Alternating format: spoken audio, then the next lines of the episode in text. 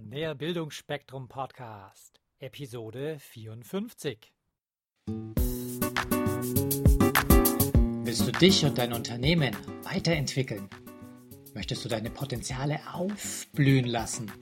Dann bist du hier genau richtig.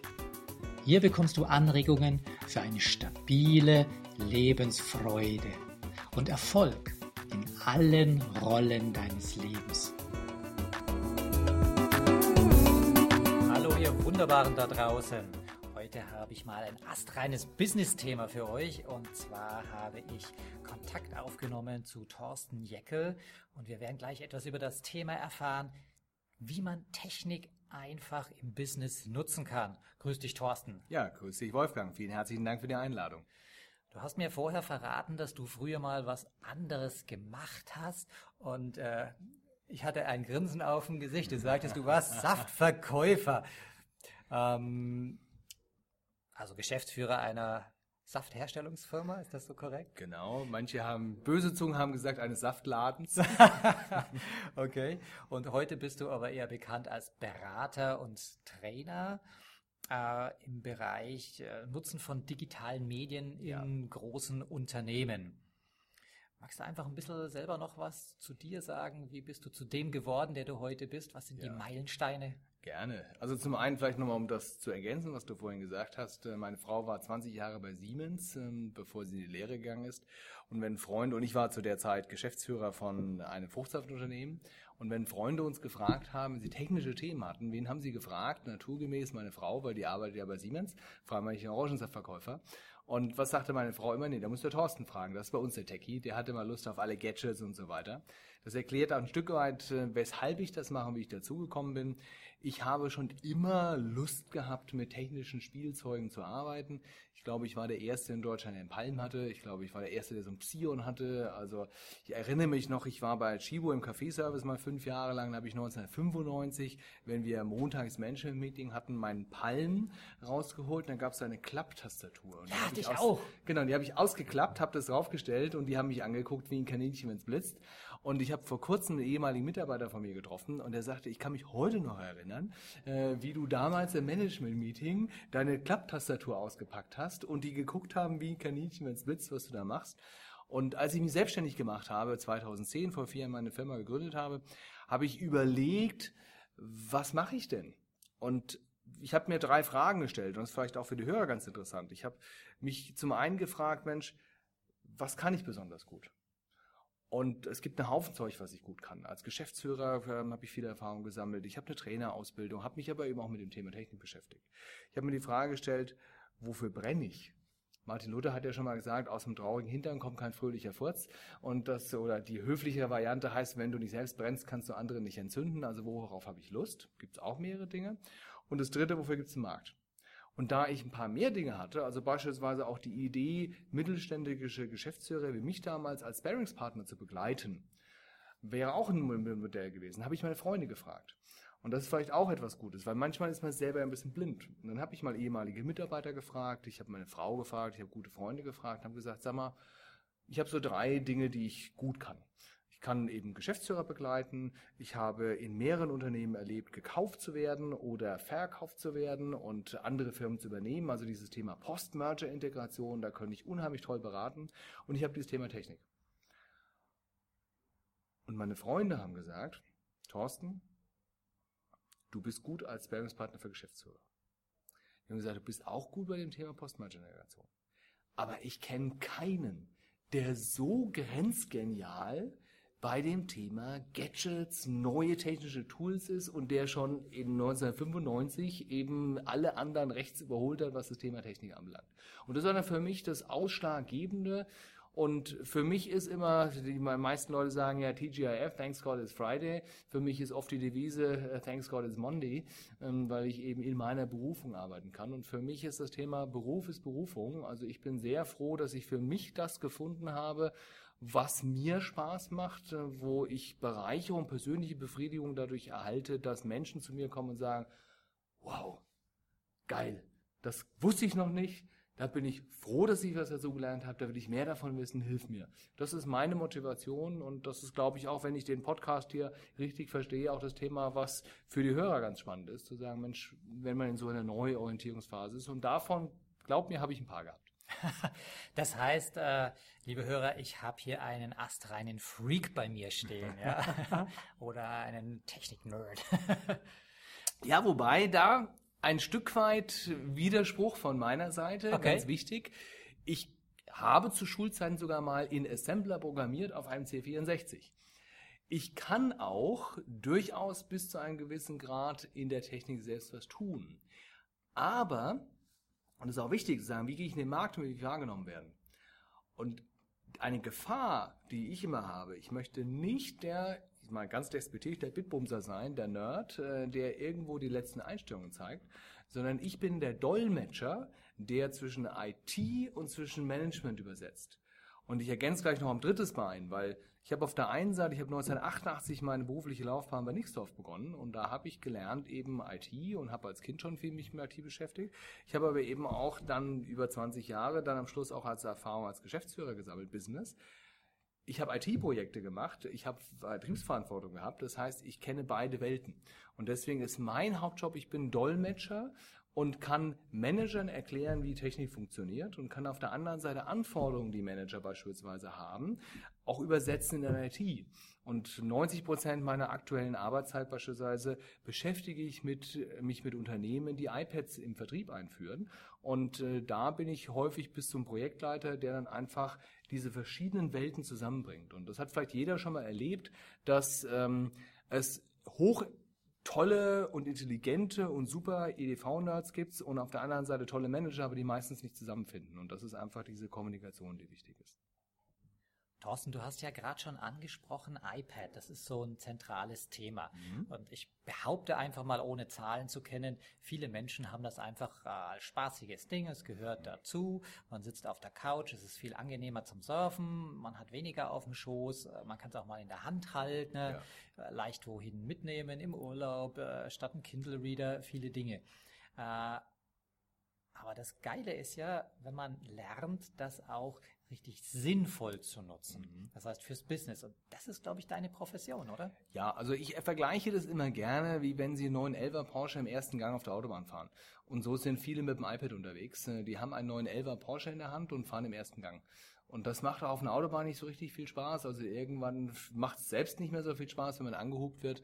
Und dieses Bild habe ich gerne, um zu verdeutlichen, ich helfe Menschen dann vielleicht noch nicht in den 6. Gang zu schalten, aber zumindest schon mal den 5. Gang hochzuschalten und noch nicht mit 350 über die Bahn zu brettern, aber schon mal mit 220 und damit sind sie schon schneller als die andere. Also das ist genau das Thema wie auch bei Excel oder Word. Es gibt Studien, die zeigen, die meisten nutzen 3% des Funktionsumfangs von Excel beispielsweise und ähnlich ist es auch beim anderen. Und es gibt Systeme, da nutze ich nur 3% des Umfangs und auch ich nutze nicht 100%. Also auch ich bin sowohl Lehrender als auch Lernender, was ich ganz wichtig finde, sozusagen immer wieder neu dazuzulernen. Das Schöne ist, es gibt ja viele Vorurteile, die sagen, ja, ist alles Spielkram, damit kann man nicht vernünftig arbeiten. Ich höre, da geht ja kein Flash, ich höre, da kann man kein Office damit machen, da kann man ja nicht präsentieren damit. Und ich vergleiche ein iPad immer ganz gern mit einem Windows-PC, den du frisch aus der Packung auspackst.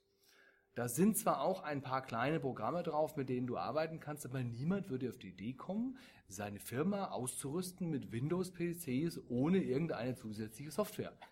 Da kauft doch auch jeder ein Office und bestimmte Programme. Und vom iPad erwarten wir, ja, das ist doch, muss doch voll funktional sein, ist ja doof, dass es nicht ist. Und so wie man beim PC die richtigen Softwareprogramme braucht, braucht man beim iPad die richtigen Applikationen. Und eine meiner Dinge, die ich beispielsweise sowohl in meinen Vorträgen als auch in meinen Online-Coachings als auch in Beratungs- und Trainingsprojekten mache, dass ich sage, ich bin quasi der digitale Reiseführer und wähle, beziehungsweise nochmal einen Step vorher. Ich zeige mal auf, was geht, was kann man damit machen. Zum Zweiten wähle ich die Tools und die passenden Apps aus. Aber es gibt mittlerweile über 1 Million Apps. Oh, und ich sage... Gosh. Das sind eben, ich sage, du brauchst die 5 Apps und damit kannst du 95% aller Dinge machen, die du produktiv machen willst. Und wenn du mehr willst, okay, aber mit 5 Apps kann man 99% alle Dinge machen, die man braucht. Das heißt, ich selektiere und dann eben durch das Thema Trainieren unterstütze ich Menschen, gerade die beispielsweise im Kundengespräch sind, weil... Beim Thema Technik ist einfach ein Thema ganz, ganz wichtig, gerade im persönlichen Gespräch, ist weniger mehr. Im persönlichen Gespräch, Menschen möchten mit Menschen sich austauschen. Menschen möchten von Menschen kaufen. Und wenn ich Vertriebsorganisationen begleite, dann bin ich beispielsweise sehr dogmatisch und sage, der erste Vertriebsbeauftragte, der bei einem Kunden eine Gesprächsnotiz in eine elektronische Klimperkiste reinhaut, dem hau ich auf die Flossen. Ich habe das ehrlich gesagt mal probiert, wie ich das hatte.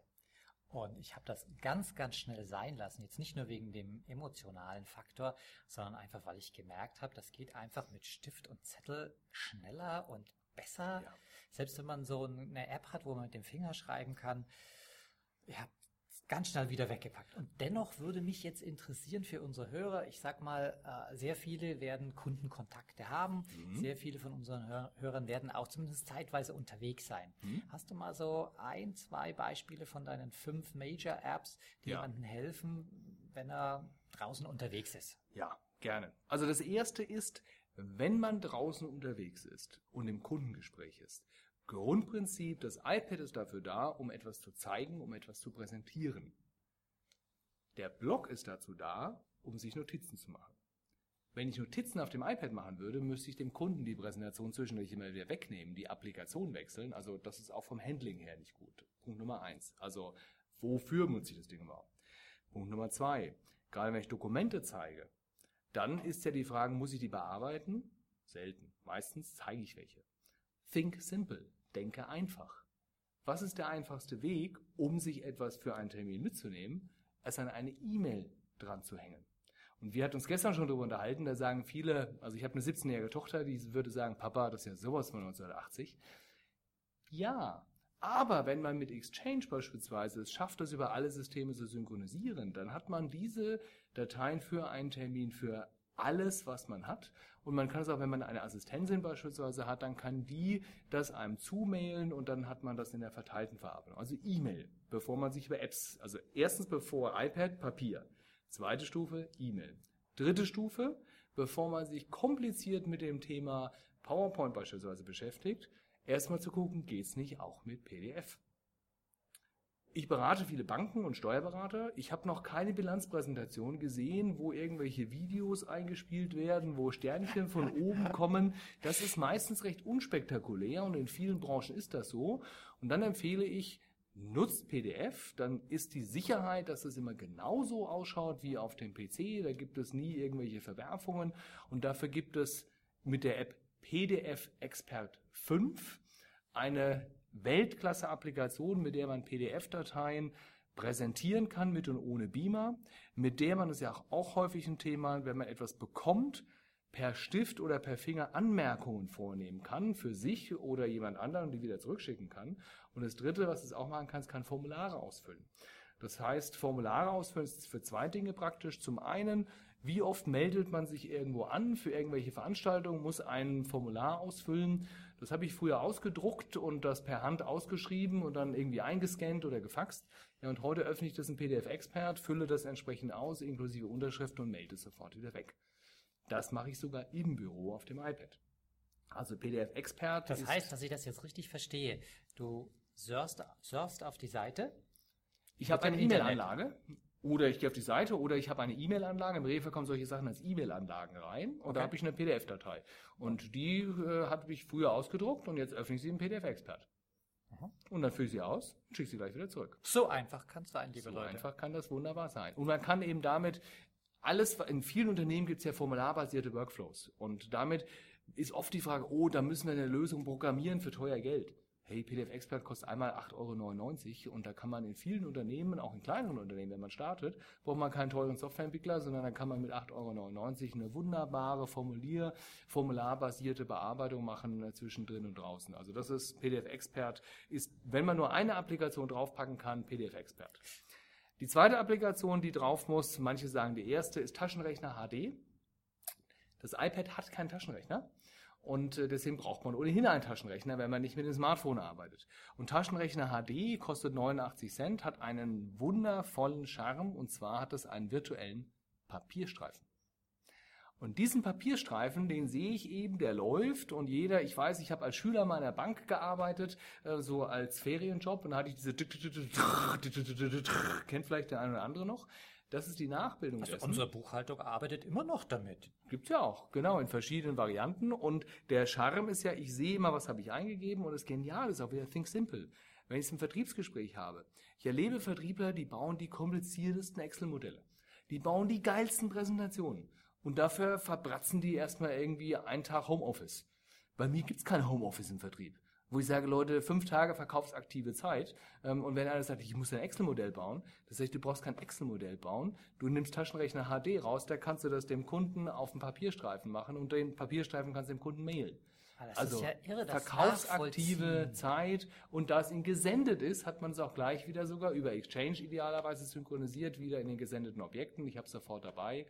Eben auch keine nicht lang an Präsentationen rumfummeln. Wir haben gestern bei dem Kollegen Matthias Garten beispielsweise gesehen, es gibt ganz tolle Präsentationstools, Haiku Deck beispielsweise, da kann ich in 5 Minuten eine Präsentation auf dem iPad sogar direkt machen. Also think simple, ganz wichtiges Thema. Es gibt ja auch The Lean Startup, kennst du vielleicht, ein ganz tolles Buch. Also wer es noch nicht gelesen hat, The Lean Startup ist das Buch für Menschen, die sich eben neu auch unternehmerisch positionieren wollen, weil da geht es eben darum, nicht riesige Fixkosten aufzubauen, sondern ganz stark. Wer hat das geschrieben, der Autor? Ich meine, es ist Chris Anderson, ich bin mir aber nicht 100% sicher. Also The Lean Startup heißt die Firma auf alle Fälle, das Buch, und ich meine, es ist Chris Anderson, aber ich bin mir nicht 100% sicher. Also Chris Anderson ist derjenige, der The Long Tail geschrieben hat, und ich meine, er hat dieses Buch auch geschrieben. Nagel mich nicht fest, aber The Lean Startup heißt auf alle Fälle der Titel. Podcast Nation, wir werden das recherchieren und ihr kriegt das dann in die Show Notes auf BildungForMe.com. Wunderbar. Ja, das war auch schon die erste Folge mit dem Interviewpartner Thorsten Jeckel, unserem digitalen Reiseführer. In der Fortsetzung hört ihr dann, warum es Sinn macht, sich Exchange auf sein Smartphone und Tablet zu holen und welche Effizienzsteigerung es haben kann, wenn man sich einen Virtual Private Assistant gönnt. Bis dahin eine schöne Woche, ciao und servus. Falls euch diese Show gefallen hat, würde ich mich über eine positive Bewertung bei iTunes sehr freuen. Je mehr Leute diesen Podcast hören, desto mehr Menschen können ihr Potenzial positiv entwickeln. Und das ist doch gut so, oder? Wenn du noch mehr Folgen hören möchtest, dann klicke den Abonnieren-Button auf BildungForMe.com oder auf iTunes. So, das war der Bildungsspektrum-Podcast von und mit Wolfgang Hertlicker. Bilde dich selbst und dann wirke auf andere durch das, was du bist.